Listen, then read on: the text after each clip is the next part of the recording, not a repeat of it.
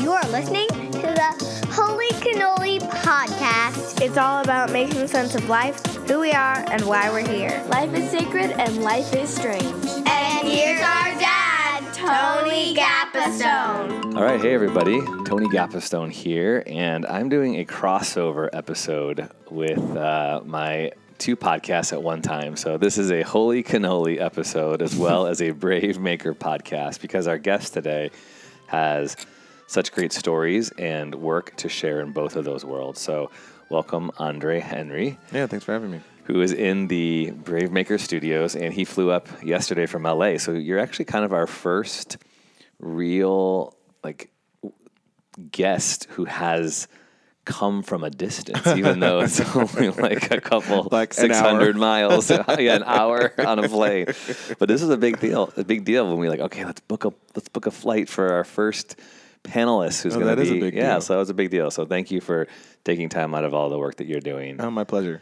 So Andre, for those who don't know you, I mean, I've been following your work for oh, maybe two years now. Okay, three, mm-hmm. three. But we met for the first time yesterday in yeah, in life, person, in right, life, yeah. right?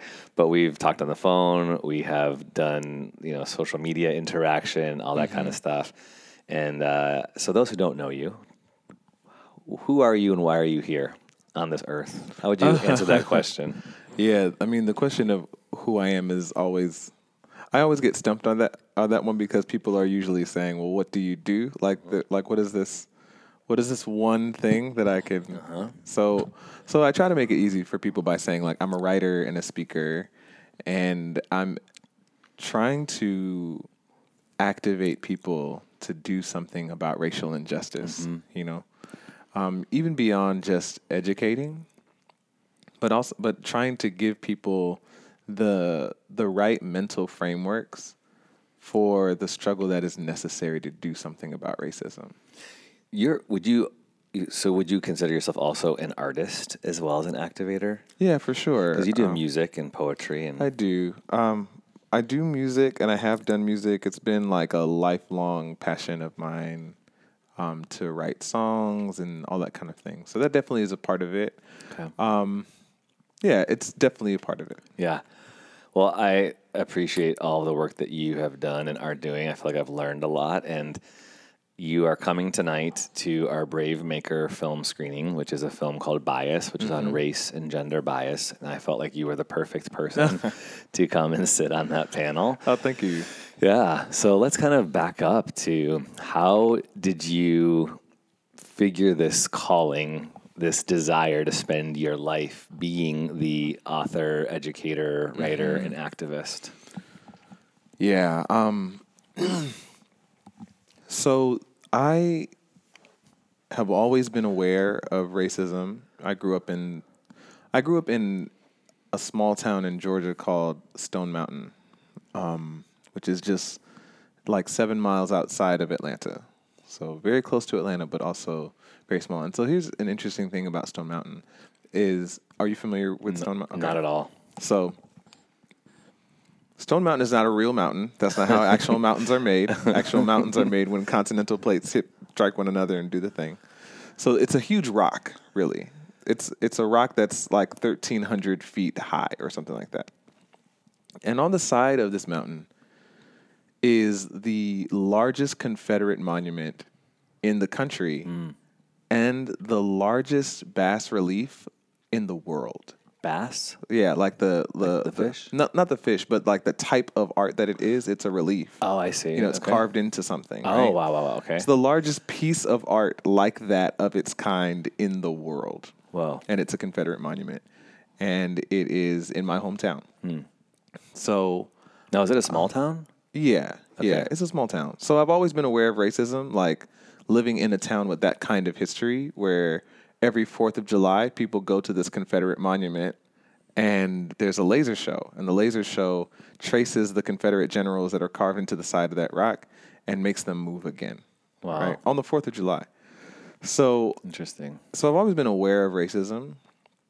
But when you grow up in the South, um, you learn that it is impolite and inappropriate to talk about racism. It's something that, you know, it's supposed to be in the past, a lot of denial. So naming it as a kid was always um, difficult because people wouldn't let you. Like, people would silence you.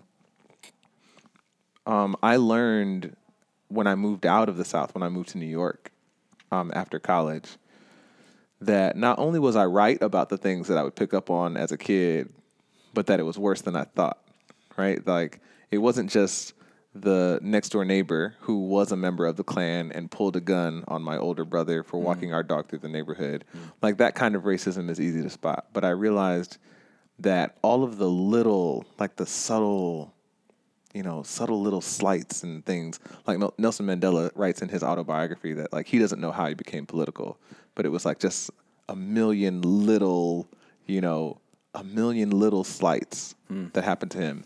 And eventually he found himself doing the work. Well, I found out that those things were real. Those things that you look in and go, well, why did why did they say that to me that way? Or why did they watch me so closely? Or was that guy following me in the store? Then no, like, that was really happening. And I found language for that in New York. When people were started talking to me about systemic racism, um, a quick story like of one of the examples is I, I was uh, applying for this apartment in Harlem, and I spoke to the landlord on the phone, and he was really excited about meeting me. He was like, oh my gosh, like, we don't get a lot of decent people, what he said. We don't get a lot of decent people looking for apartments like you. Like, maybe we could even be friends, he said, you know, on the phone. And I saw his face drop when he finally saw me, and he didn't mm. rent me the apartment. Mm. And the only thing that changed between the time we talked on the phone and us meeting was him, him seeing, seeing me, you. Right? So I started realizing, like, this is a thing. Um, around that time, Eric Garner was choked to death by the police. And so, you know, there's this journey of waking up to not only is it real, mm-hmm. it is prevalent. Not only is it prevalent, it's worse than you thought. But around twenty sixteen was a watershed moment for me. Um... When I saw Philando Castile bleed to death on Facebook Live, mm-hmm. he was in front of his girlfriend and their four-year-old daughter. Mm-hmm. So, you know, he's pulled over by the police. They suspected him of something, and yes, they said they suspected him of being a robbery suspect or something. He fit the description, they said.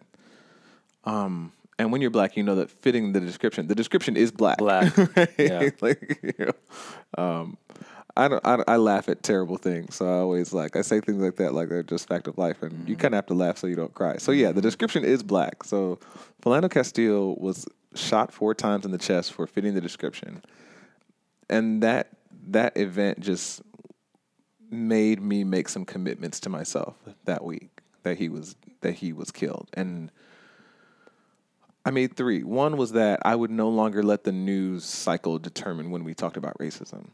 Spent my whole life experiencing racism, learning more about it, seeing that it's worse than I thought. And I, and I just couldn't say now, now when, now when people are outraged about one news story is not enough. We have to keep talking about this consistently on a regular basis. And so I decided to do that.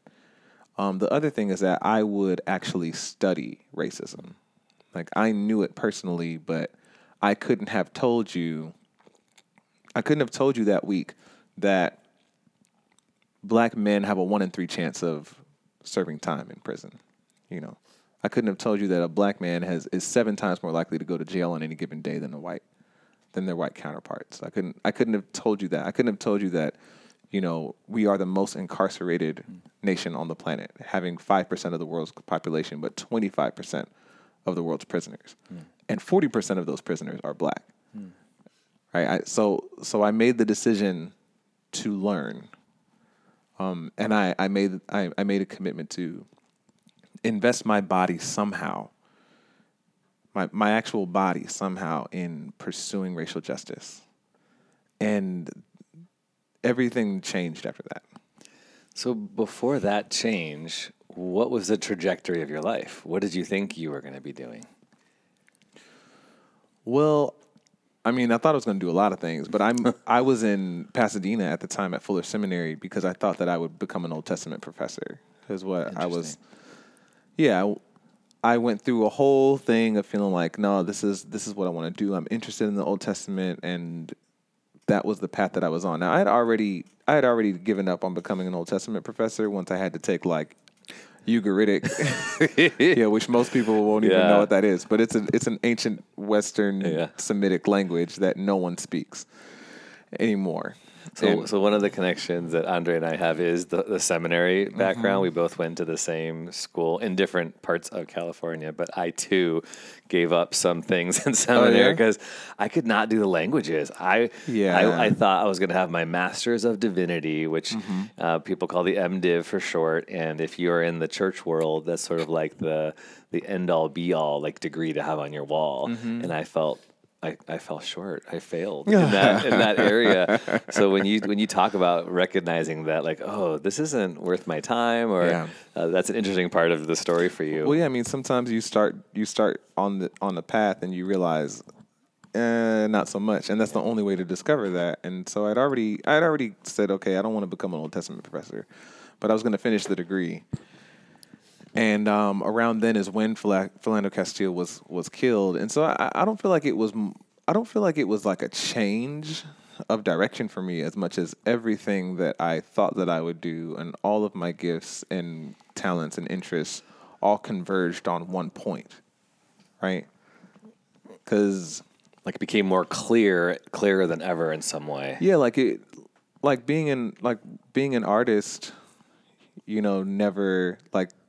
That didn't change. I started basically doing performance art without without intending to, but that was the way that I responded to that particular story was with art. Like I lugged a stone around Los Angeles for months to illustrate. Like this is what it feels like to be black and to have this mental load on your mind, you know, of what black people are going through and the pervasiveness of racism and the continuance of racism, you know, and that is the kind of art that Old Testament prophets did. That's prophetic, right? Very prophetic, yeah. Where, you know, you have Isaiah bursting into like this meeting of all these kings with an ox yoke over his, you know, attached to his shoulders, right? Like that is performance art. Or Jeremiah rolling in feces, right? I mean, yeah, Ezekiel cooking Ezekiel, his bread, you know, yeah. over his own poop or something yeah. like that, or Isaiah walking around naked. Yeah, like these are all instances. You know, of a type of performance art, you know, if you want to look at it that cool. way. And then also those themes of justice, of the world being sacred, of the murder of people defiling God's sacred creation are all Old Testament themes that converge there, you know. So, you know, for me, it didn't it didn't put me on another path as much as clarified some things, mm-hmm. you know, and brought all those things together in a way that didn't feel cohesive before. Mm-hmm. Right. So was twenty sixteen when you started carrying the rock around? I think that is when I was introduced to you. Yeah, through summer twenty sixteen, okay. yeah. So shout out to our mutual friend, Jonathan, Jonathan Stoner. Stoner. Yeah, mm-hmm. I met Jonathan at Sundance, and I think I was, that was when I just started to scratch the surface of sort of my, figuring out my journey, who am I, why am I here? And yeah. um, obviously, you know, being uh, in the church world, you know, doing the seminary thing, Uh, my church was predominantly white. I was recognizing my own biases through the small conversations I was having with my friends of color who would mm-hmm. often, I want to credit Lily Jackson, who is in Southern California. I don't know if you know her work. I think you two should definitely connect. I don't think so. Oh, man. She's got a, a short uh, one-act play called Comb Your Hair or You'll mm-hmm. Look Like a Slave. And she does a lot of performances, performance art in L A yeah. about the black experience. And so she was an intern with me for one year and then came back a second and a third year. And I just loved her and a great artist. And so I would often talk with her because we get in conversations about what it was like to be one of the only black women in our church. Mm. And, uh, you know, I think the thing I took away from her as well as when I sit in your work is how oppressive I am and was mm. in just my questions and my ongoing need to understand yeah, and tell uh-huh. me and help me mm-hmm. and what would you say to a white person and right, hey right, come right. up here, let me parade you in front of this group to talk about what it's like to be black. Yeah. So what do you think? I mean, I, as I do it to you right now, I mean, like, what do you think that is? What do you think that is with the white with the white culture that we have this need to do that? It's almost, you know, um, colonizing even more in some way, and we. Yeah, I mean, somehow white people don't realize that white supremacy is a white person's problem. It's white people's problem. You know, Stokely Carmichael, or also known as Kwame Ture, you know, he he has this quote that I think the principle applies in many different ways. And he says, if if a man wants to lynch me, that's his problem. If a man has the power to lynch me, that's my problem. It's deep, yeah. And so when we talk about racism, even though like we're not necessarily talking about people that want to lynch others, like we don't understand that, like, so we think that, oh yeah, like black people are harmed, and so like that's that's black people's problem, right? But what what Kwame Ture is saying in this in this thing is that no, it's actually not it's actually not my problem. I am affected by it. Mm-hmm. But the problem is not within my community, right? Like we're not the ones perpetuating this. Mm-hmm. Um, and I think that a, I think that a lot of white people don't understand racism as a problem in white America. Mm-hmm. You know, we want to make it we want to make it that everyone is racist, right? And everyone has to everyone has to deal with this problem. Everyone has this problem within their communities and needs to fix it. But there are a lot of of scholars, you know, who deal with these topics all the time, who would say, no, not really. You know, the the situation is more so that is about the use of power, right? And I think that a lot of a lot of white people also don't don't understand that either, mm-hmm. right? When we talk about how people are situated in our social structure, mm-hmm. you know, people use that term white privilege. And all that kind of thing. And a lot of white people don't feel privileged personally on an individual level. They don't, especially considering the fact that you have like billionaires and, you know, who seem to be doing much better than others. And some of those really rich people are black, right? Mm-hmm. So all of these things, I think white people look around at the social structure and they don't see it individually. Like they don't feel personally like they are more privileged than others, or they may not feel on an individual level that they participate or perpetuate, you know, a system that harms non-white people, you know. And so the the challenge is for white people to be able to see that, you know. And then the question is, who is responsible to help white people see that, mm-hmm. right? And I think that's what you're getting at with asking, you know, black people to do that. Like we see it clearly because we are harmed by it. You know, we're frustrated by it. It exhausts us. But also trying to get white people to see that is also exhausting. Yeah.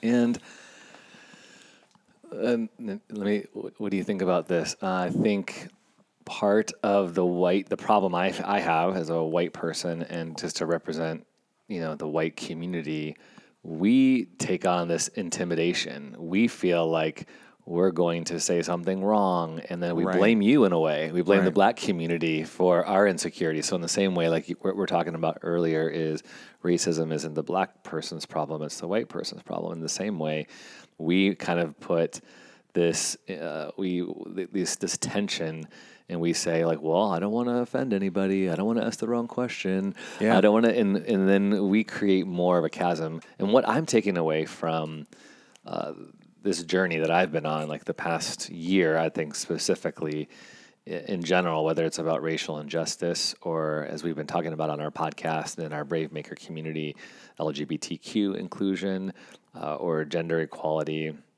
I'm just trying to sit back and go like, how I need to l- shut up. I just need to listen. Yeah. I just need to learn, and I need to figure out like, what do I need to own?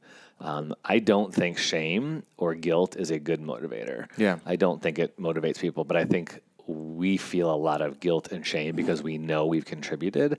Uh, yeah. And so I think some people know they've contributed, not everybody, you know. And some people are trying not to feel that, right? So yeah. that is like the the aggressive kind true. Of reaction, right? True, true. The defensiveness is like yep. to shield shield themselves from good feeling point. Guilty or shame. Good point. Yeah.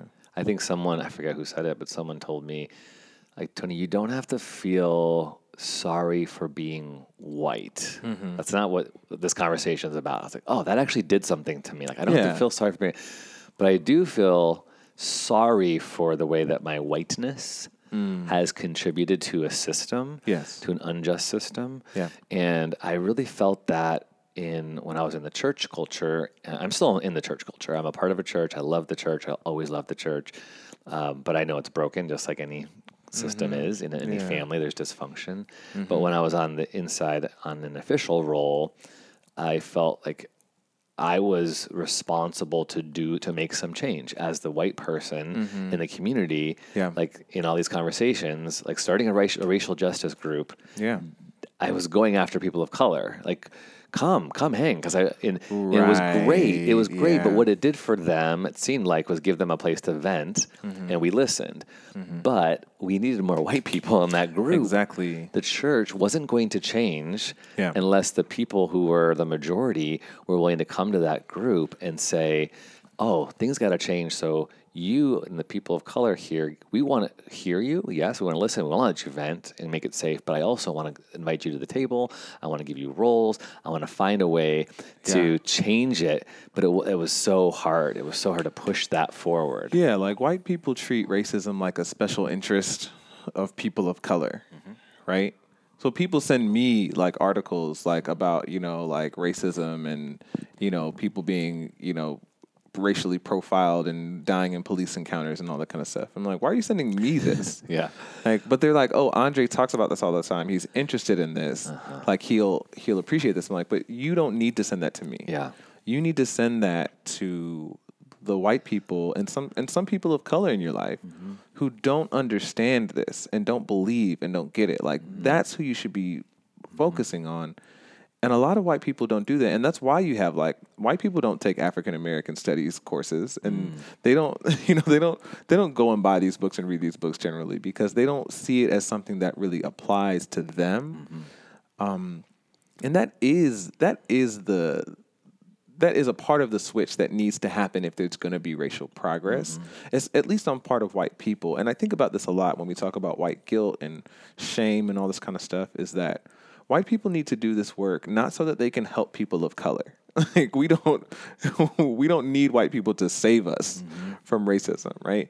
And we don't need white people to, you know, um, we don't. Need, we also don't need white people to just go around feeling bad about themselves, mm-hmm. right? We that's also not what this is about, like you said, mm-hmm. you know. But this is about what kind of society do you want to live in, mm-hmm. right?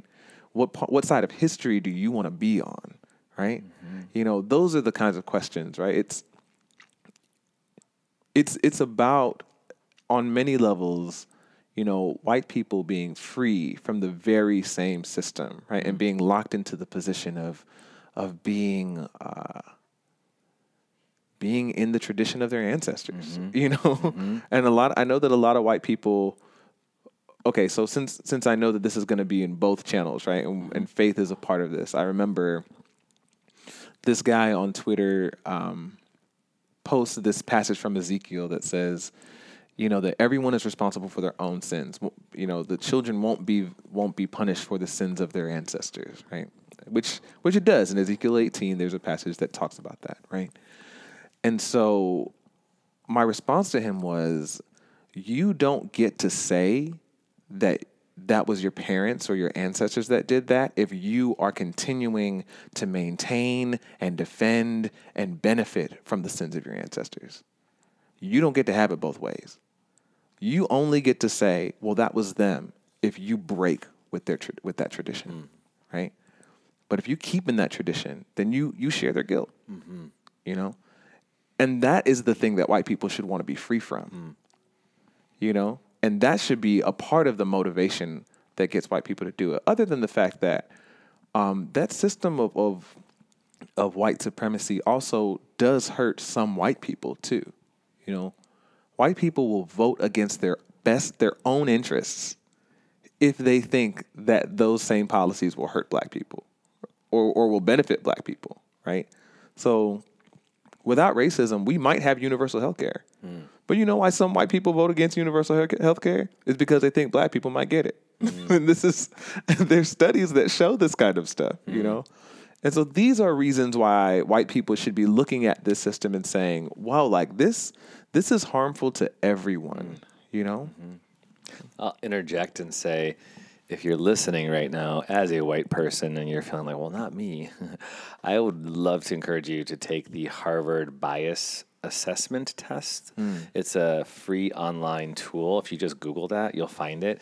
It's actually what is the basis of the documentary that we're screening tonight with Bravemaker. And I took it feeling totally cocky that I was going to take it and, you know, pass, quote unquote, with flying colors. But both in the gender and in the race assessment, I both both showed results that I equate women with um, family and not career, mm-hmm. and black people with guns and violence. Yeah. Like this that is, was so alarming to me. This is something that Doctor King talks about, and he laments actually later in his life, is that he laments that white America doesn't have a curiosity about the things that black people are protesting, mm-hmm. right? And so the very thing that, that you would say is like, okay, well, well, yeah, not me. You know, I've never done that before, right? I don't I don't have any bias. And the question is, well, how do you know? Yeah. How do, how do you know? Did you did you even ask yourself that question before this moment right now? Mm-hmm. you mm-hmm. know, have you reflected on it? Like mm-hmm. you just you're just taking it as a mm-hmm. given, you know? Like, but it's it's not really necessarily mm-hmm. it's not really necessarily a given, right? Mm-hmm. And that's the thing about about racism, about bias, all these kinds of things. Like mm-hmm. it's not always obvious. Like I said, like even myself, and this is something that I bring up a lot. Like if I grew up in the shadow of Confederate Mount Rushmore, and I still got to New York and realized that the problem was deeper and more prevalent and worse than I thought, and I'm black, and I've experienced these things my whole life, how much more, how much more then should a white person say, oh, well then, if it can sneak up on somebody who grew up in that context and experienced it that often, how much more could I not be noticing it? Mm-hmm. You talk a lot about justice on Facebook. You talk a lot mm-hmm. about, for the church too, calling every almost every Monday. Is it every Monday? Sunday or Monday. Uh-huh. Yeah. Mm-hmm. Andre will post this question. What was said about justice with your church? Mm-hmm. Mm-hmm. Why is that important for you? Uh, because I knew that I knew that most people would say nothing. Honestly, uh-huh. um, I knew that most people would say nothing, and I wanted to expose that. Yeah. Um, but people surprised me, though, because some people actually were going, some people started actually looking for it, right? Looking for what their churches were saying, and they started posting. And it became a source of encouragement to other people That's who great. were going to churches yeah. that were not talking about justice. Yeah. So they saw that people were, and they'd be like, oh, well, maybe I should go check out this other church. Mm-hmm. Or they were at least encouraged to see some kind of message that had to do with justice yeah. um, in that in that feed. But I want. I started asking that question, like I said, to to expose the fact that many churches, at least in the evangelical circles that I've been in, were not talking about justice. Mm-hmm. And now, years later, because I started asking that question in twenty sixteen, so it's been a few years, um, I've come to realize that a lot of evangelical churches don't even have the frameworks to talk about justice well. Mm-hmm. You know, so a lot of a lot of white Christians, when they start trying to theologize around justice, it ends up being pretty weak. You know, today someone said to me, the best the best weapon that we have against racism is true Christianity. Now, you would think that that's right, right? Because most people would think, well, true Christianity means that you love your neighbor as yourself, and you can't love your neighbor and oppress your neighbor at the same time. But here's the problem with this argument of true Christianity. White Christians have been killing other white Christians in the name of true Christianity for centuries. You know, when you talk about like Anabaptists were literally being drowned by Calvinists because they believed in full immersion. Right? For those who don't know what that, that is, that's all about baptism. Like people were yeah. killing each other over baptism. One group of Christians thought you're supposed yeah. to sprinkle water on a baby. Crazy. Yeah. And other Christians thought you're supposed to dunk yeah. the whole adult. Mm-hmm. And they literally killed each other over this. So myself as a black person, I'm not interested in that. That is an abstract idea. It's a, it's a philosophical argument that true Christianity will solve racism. I don't, but the reality, the lived reality, the material reality of that is that there are forty-seven thousand denominations of Christianity in the world. Mm-hmm. And most of them think that they are the right one. Mm-hmm. I don't have time for them to figure that out. Yeah. If if that is the prerequisite for saving black lives, yeah, right? We don't have time for that. Yeah. Other thing, we can't we can't talk about, you know, true Christianity saving black lives when the Christian church has been so complicit in racism, mm-hmm. right? Th- from, from the beginning, the Pope, uh, the Pope wrote these papal bulls that sanctioned the conquest of North America, that sanctioned the, the slave trade, where millions and millions of Native people and African people died, right? And so for someone to say the the best the best solution that we have is true Christianity is like, wait, you haven't even done the work on yourself to understand that what you've said comes from your own social location. It comes from your ignorance of how that feels to a black person, right? And so I'm realizing, even in asking that question, what was said at your church on Sunday, that some of these pastors, even if they did try to talk about justice, would not do it well, mm-hmm. because the very assumptions that they have and the frameworks that they have are inadequate. Mm-hmm. Mm-hmm. Man, those who listen to my Holy Cannoli podcast know, you know, after spending twenty years with the church and twenty-seven years in the church community as a person of faith, know that I love the church. But at the same time, I just, I feel so stuck because the church in so many ways is so limited to just what we do on Sunday. Yeah. And what we do on Sunday is so limited to what happens on Sunday, mm-hmm. that it just feels like we can never get any work done. I just had a pastor lunch a couple weeks ago. Uh, we were talking about, we had this big L G B T Q conference between seven different churches. Mm-hmm. And uh, one of the pastors said, like, this is so great. You know, I'm glad we're having this conversation. We're taking it back to our elders, but we're going to have to do a lot of talking. You know, it took us uh, two years to figure out if we were going to let women preach or not. And I just sat there going, it took two years of you guys meeting before you had to figure out if you're going to let women right. preach or not. Like, that is crazy yeah. to me. Like, it, that's why, like, sometimes I just battle, like, I want to be so a part of the church and so a part of leadership and changing the church, but at the same time, it's this slow-moving organization. So what I see, you're doing this work that's not, it's it's a lot for the church. A lot of the work mm-hmm. you're doing is for the church, but you're not doing it from within inside a church context. No, and I I honestly don't feel like we can. You know, I just I just don't feel like we can. I don't feel like yeah. we can afford to do that. It's yeah, like, yeah. because... okay, I, I laugh, but it's like, it's not like it's anti-church, right? Like, what I'm doing comes from my sure, faith, right? Sure, there sure. are theological convictions underneath what I'm saying, sure. right? Obviously a ton. You're quoting scripture. You're talking right. about these theologians all the time. Right. But I can't, I cannot waste time arguing theology with people mm-hmm. about this, mm-hmm. right? Mm-hmm. So I'm like, listen, y'all, we got to save black lives. And someone's like, but... we got to check our doctrines and yeah, creeds, yeah, you know? Yeah. I'm like, I I don't have time for that, yeah. you know? I hear you. And um, and this has a part, and this has a part to do with, you know, the way that white power and white dominance has operated in these spaces, right? Where even the questions that white people are asking about faith, about mm-hmm. Jesus, are oftentimes not the same questions that black people are asking about faith and about mm-hmm. Jesus. So, you know, for someone to to want to, like, argue about, I don't know.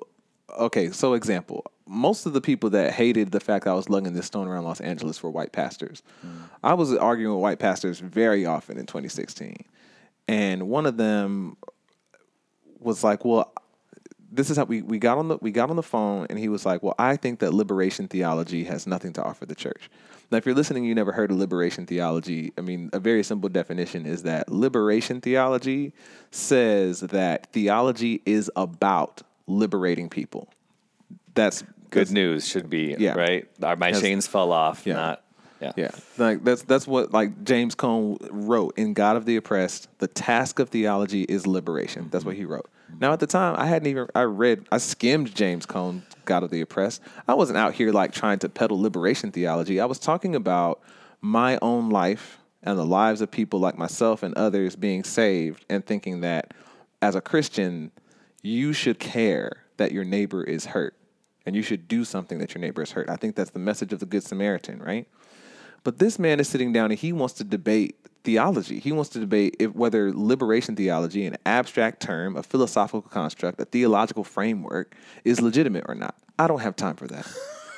Yeah, right. I don't have time for that. Yeah. I don't I don't care what you read in Calvin or Luther yeah. or any other theologian would, you know, I, Tim yeah. Keller, who I don't care what they wrote in their books. Yeah. You know, what does that have to do mm-hmm. with stopping the bullets that went into Philando Castile's chest? Mm-hmm. You know? Mm-hmm. And so that's what I mean by some of the fundamental questions, the things that are important. You know, I found in these conversations that all kinds of abstract, inanimate things that don't feel, that don't have bodies, that don't experience pain are way more important to white people in these quest- in these conversations than are the black people who are losing their loved ones and and being traumatized by seeing black people being abused in these Facebook videos, in these news stories. You know, so people are people are way more protective over what they think the Bible says, right? Or some theological framework or some piece of doctrine. Again, all of these things, immaterial, inanimate, mm-hmm. non-feeling, they don't experience pain. And that's partly why we're that's partly why we're missing each other. Mm. Is that why don't for one moment some of these people step back and try to just think on a human level. Mm-hmm. How would I feel if what they were telling me about their lives was true about my life? Yeah. There's uh, Jada Pinkett's Red Table Red Table Talk. Mm-hmm. Uh, it's on Facebook. Watch. If you aren't watching it, listeners, uh, she had a, oh, what's her name? I don't know, this woman, a white activist, older woman. Jane Elliott. Jane Elliott. Mm-hmm. She had Jane Elliott on, and Jane Elliott's been doing this work with white people for a couple of decades, but one of the questions she asked a group of white people was, it, would you, oh, I'm going to mess it up, but something about if you could, um, if you don't think the way black people are treated is bad, how about you being treated like black people are? How she many asked, of you would take that, right? She asked the audience, do they believe that racism is real? Uh-huh. And a lot of people didn't raise their hands. Okay. And then she asked, and then she asked, well, how many of you would want to be treated like black people? Right, that was it. Yeah, and nobody raised their hand. Nobody raised their hand. Yeah, chilling, yeah. Which is obviously confirming that they know that there's racism and there's unjust treatment. And so I just, man, I, I listen to that and I go, I know I have so much more work to do and, and more things to learn. And I think if you're listening to this podcast as a white person today, uh, there's so many resources out there. There's so many yeah, things you sure. could be watching and learning and listening. Uh, could you name a few of your top books or people besides? Yeah, we're, we're, gonna, mean, we're gonna get into your stuff in a second. Besides yeah. the stuff that you're doing, I mean, I tell people all the time that if they haven't watched thirteenth on Netflix, uh-huh. they should. It it will explain Ava the history DuVernay. Of racism yep. and mass incarceration, and a lot of the a lot of the talking points that white people that want to oppose this kind of work.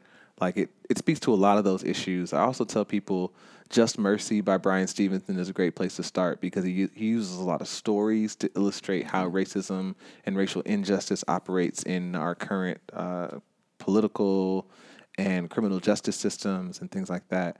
And those are those are two that I always tell people start start there because those those will give a good overview, a good framework for people to go deeper. Cool.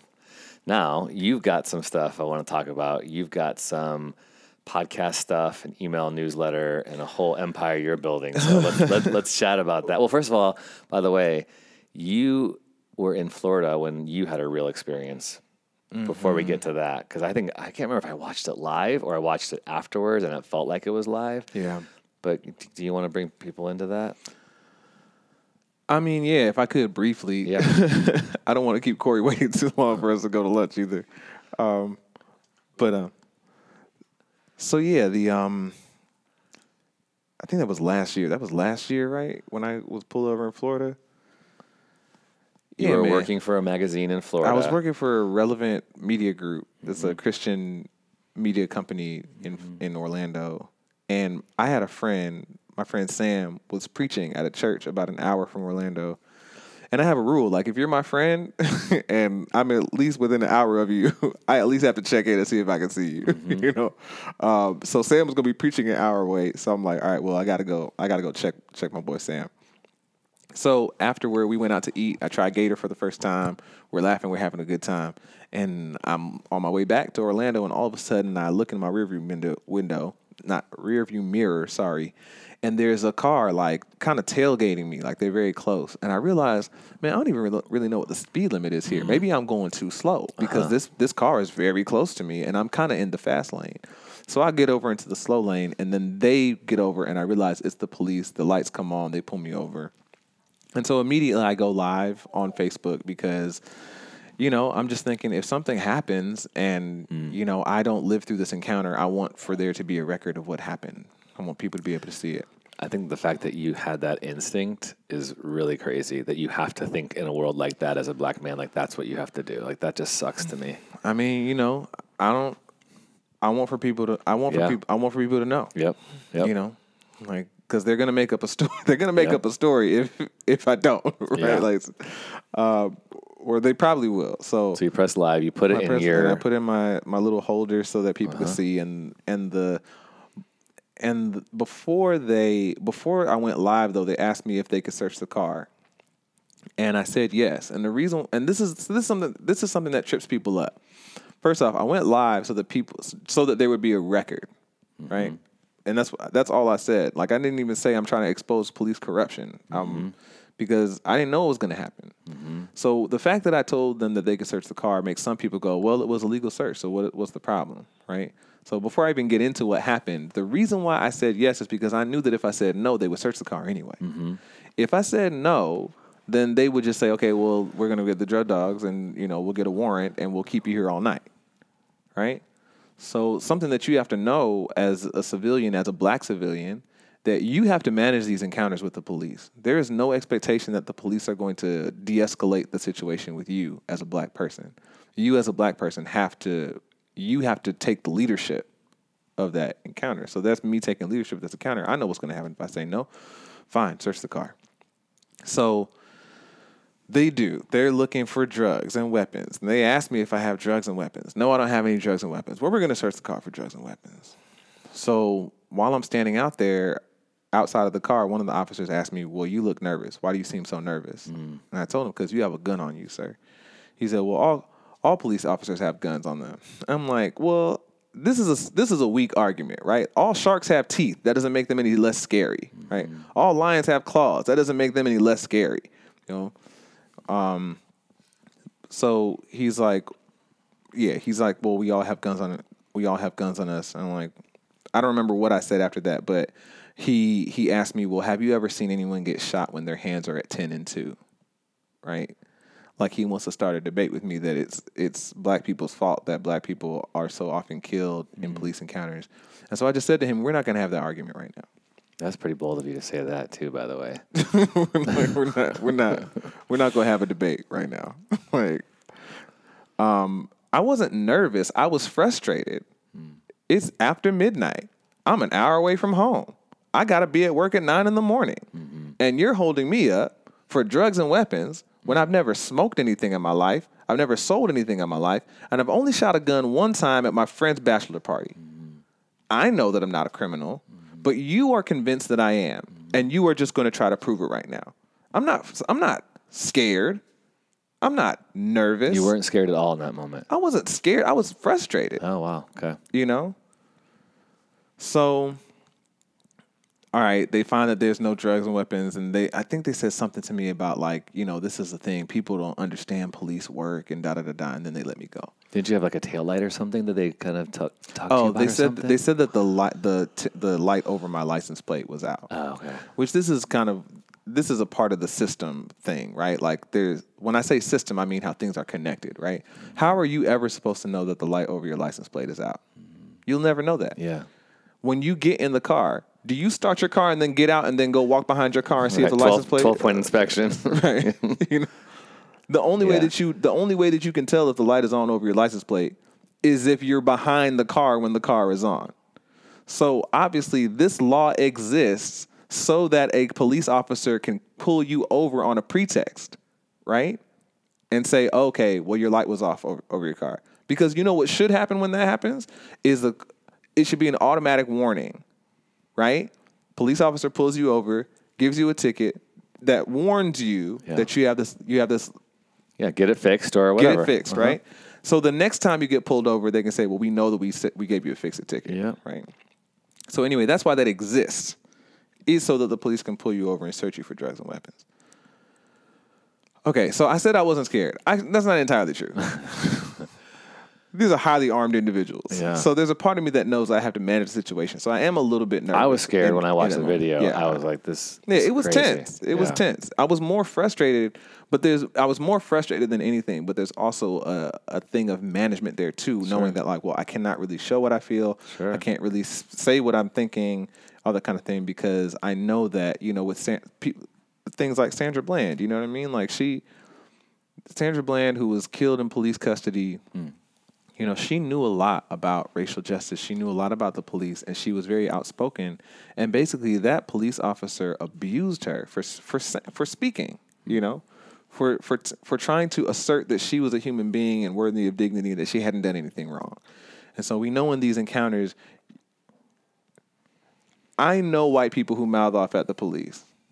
Yeah, we've seen it all on video, and nothing right? happens. Yeah, right, and they're fine, but. You you just can't take that. It's just too risky to do as a black person. Yeah. So, so yeah, man. It, it, it I was shaken up. Mm-hmm. I was shaken up. You know, afterward. It seemed like that. Also, again, I mean, gosh, dude, like all these little things in your life, big things as well, have shaped this work even more passionately. Because I think I remember. Might have been the next day you did a recap video. Yeah. And you shared, and you were in a different state because like all of the intensity yeah, had like right. settled in your body right. and your mind and your sharing. The adrenaline and, was definitely not there in that way. Yeah. I was able to walk people through it more clearly and, yep. and say, because you did, I had people, I had people I didn't even know. That that video got twenty thousand views. Yeah. So it was, it was shared all over Facebook. Yep. And so what people don't know is that this police officer shared it on his wall. And he he left this whole like status about like how people don't understand police work and then no, no racism was involved here. And so wow. I popped in there. Wow. I said, no, you're not about to share my story and then not hear from me. This wow. is why you don't do this. So I, I popped up in his in his in his comment section. I was like, actually, I understand a great deal about police work. I understand that most police departments in America began as slave patrols, and that that owned and so they were established to control the movements and behaviors of non-white people. Mm. I understand that very clearly, you know. And so we went back and forth for a bit, and then he took the thing down because I think he realized, you know, people like to mouth off, and so, you know, and they like to dig in a hole. Yeah, they they like to mouth off, and they like to be condescending. Mm. And so he was like, well, you can copy and paste a bunch of stuff from the internet if you want to. I'm like, yeah, that's actually from an article that I wrote on police history. Wow. Dang, man. So, but yeah, I did get I did get to walk some people through it a little bit more calmly. But you know what's also frustrating, not frustrating, but is disheartening about that kind of stuff is that I saw a lot of conversations happening around that event on in different parts of Facebook and different parts of the internet that I that I've never wandered into because I didn't know these people. Mm. And you still have people who are saying things like, well, he got smart with the officer and he had an attitude and that, finding some way to blame me. Sure. You know? I think I saw that, yeah. Yeah, because I said to the officer, you and I are not going to have that conversation. Yeah. But how is it not a threat for a police officer to say something to me like yeah. that? Have you ever seen someone get shot while they're sure. at ten and two? And nobody mentions that, you yeah. know, nobody yeah. mentioned, well, I shouldn't say nobody mentioned that, but in a lot of those conversations, you know, people did not recognize, you know, what it feels like to be a civilian and someone who has, you know, a multi, you know, several types of weapons mm-hmm. on them to say something to you like that. Well, man, I'm sorry that that has been a part of your story and the black story and like it, at large. It just makes me frustrated and sad, and I hope I in some way can keep telling stories to help bringing this to our yeah. our consciousness, which is why we are trying to partner in some way. So I'm grateful yeah. that you're here I to tell your that. story, be on the podcast, be a part of our thing. And so as a wrap up, how can people find you and tell them about your Hope and Hard Pills, which I yeah. think is one of the the coolest things going on right now with you? Yeah, for sure. I, I think Hope and Hard Pills is like the best project I've ever launched ever. Mm. um, and basically it, it is basically it's my email list. Uh-huh. Uh, you can sign up at my website, andre r henry dot com. We'll have that link in the show notes. And every time I, s- and so basically what it is, is every week I send out an email with just like a micro blog about anti-racism and social change, my latest blog article, and some links, you know, to videos, articles, whatever, around that same subject, anti-racism and mm-hmm. social change. Mm-hmm. And like I said, when Philando Castile died, I made some commitments to myself. And one of those things was to learn everything that I can. And so one of the things I've been really studying since then is how does society change? How do ordinary people work together to bring it about? And what I have found is a bunch of information, a bunch of stories, a bunch of studies about how ordinary people have done it in the past and how it tends to work that a lot of people just don't know about. Mm-hmm. I mean, if you knew, every time I tell this story, people say they never heard this story. Did you know in nineteen forty-five, uh, in Nazi Germany, the Nazis went and collected, abducted all of these Jewish men and their wives, who were not Jewish, so they were not taken, um, followed them. Now, they were put in a holding place. They weren't at a concentration camp yet. They were at a holding place in Berlin. And these wives went and stood outside of this holding place and just crying out for their husbands. And their husbands were forbidden by the soldiers inside to go to the windows and answer them. But they didn't listen. They went to the windows anyway. And so you have this communication between the wives on the ground and the husbands in the windows. And these women would leave and they go to work and they come back and, you know, they come back on their lunch break and they come back after work. And they did that. And eventually those Nazi soldiers let those men go. Hmm. Now, this is like the basis of people power, hmm. is that things are the way they are because we consent to them being that way. Things are the way they are because we go along with them. But if we were to resist, if we were to remove our consent from the way that things are, then things could change. Stories like that. Did you, have you ever heard that story before? Did you post that on your latest thing? I didn't. Okay, no, I had no. not. Yeah, uh, no. yeah. People don't. People yeah. don't. And there's yeah. so many stories yeah. like that. By ordinary people, like what you said, too. Yes. It's not the superpowers that oh, need yeah. to change. Okay. So that right? is that is what I po- that is what I sent la- yeah. th- yesterday uh-huh. uh, in last week's email, was that there are millions of name of people who mm-hmm. w- names we'll never know, mm-hmm. right? That that are a part of the very changes that we talk about in the world. Now, people don't know these stories; they don't know this history. And when I started when I started studying this stuff, I just realized that people need to know this. Yeah. People need, if we're going to do something meaningful about racism, then people have to know that they can't wait for like another messiah. Mm-hmm. They can't wait for the next president to do it. They, that it, it has to be us. Mm-hmm. It has to be all of us working together for the kind of society that we want. And so that's what Hope and Hard Pills is about.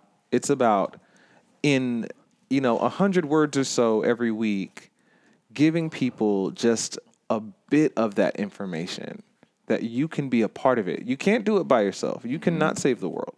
But we can do something different. And that's why I always tell people, you know, like, it doesn't have to be this way, the way yeah. that things are. It doesn't have to be this way, because we can do something about it. And so people can sign up for that at my at at my website, and I'll send that out. And from there, there are deeper levels, you know, where we're doing a podcast and we're going to be putting out some courses in our secret Facebook group for people who are paying subscribers. Yeah, so, so we'll people, have that link too, because you have a Patreon. Exactly. You're, I was exactly. just thinking to myself, Andre Henry, two names but one empire, like, like launching this one space of life-changing activation. So yeah, and we've got more people, you know, like that we that are also working with us, yep. you know, and so I want for Hope and Hard Pills to be more than just like Andre Henry's, you know, blog, mm-hmm. you know, but. Where, I mean, I have friends that are doing this work too, you know, and they all have valuable things to share. They have meaningful things to share. And so not only am I interviewing like experts, like I just spoke with Serja Popovic, who's a Serbian activist, and he started the activist group that took down Slobodan Milosevic, the dictator in Slobodan Milosevic, in the nineties, which is huge. I mean, Milosevic was called the butcher of the Balkans because, you know, the the type of totalitarian regime that he led. And so Serge is on is going to be on this podcast that we're releasing. And when does the podcast start? Uh, it's you know ten, it's to it's to okay. be determined right now. Probably okay. May, probably this May, okay. but we haven't put out an official, you know, date. So, you know, I'm I'm interviewing these kinds of people because they are giving this information yeah. to ordinary people. If ordinary people heard that this dude was in college, he was a bass player, didn't want to be an activist, thought activism was boring, all this kind of stuff, and he and his college friends got together and went from eleven students to seventy thousand Serbs, just doing the exact thing that those women did in Berlin, yeah. just saying we we won't live in this kind of society, right? If people knew that kind of power, then we'd have a different kind of world. So not only am I trying to deliver that kind of content to people so that people can understand, but there are also people that maybe they haven't heard of. You know, my friends that I mentioned before that are also doing great work that can really help people understand what the problem is and what we can do about it. So no, I love it, dude. Yeah, man. I, I love the work you're doing. Thanks for putting it out in the world. We have this phrase with Brave Maker that brave stories change the world, mm-hmm. and you are the story. Yeah. Like we're we need to be the story that has an impact, that makes a change, that that gets people talking, that gets people aware. And so I really think like your story is is brave, dude. So I thanks for that. thanks for being a part of it. So thanks, Brave man. Makers, all his links will be in our our notes. Uh, we will be making some videos today as well, so we'll be pushing some of that content out. And if you went to the Bias film screening on Monday, March twenty-fifth, you got to meet Andre in person, but please share this podcast with other people and sign yeah. up for his stuff. And I know we all have limited time and we're busy. I try to listen to like three podcasts a day because I'm in the car, oh you know, my a gosh. lot. But if you just choose one, you know, do one a week, you're going to learn a lot. And your life, yeah. your life's going to be changed. So thank you, Andre Henry. Oh, thanks for having me. Yeah, man. All right. Have a good lunch.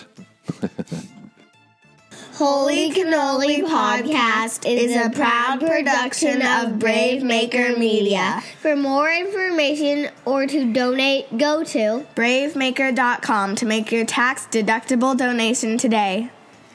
Thanks for listening to Holy Cannoli. If you liked my dad's podcast, please subscribe, give it a review, and share it with someone you think would be encouraged by it.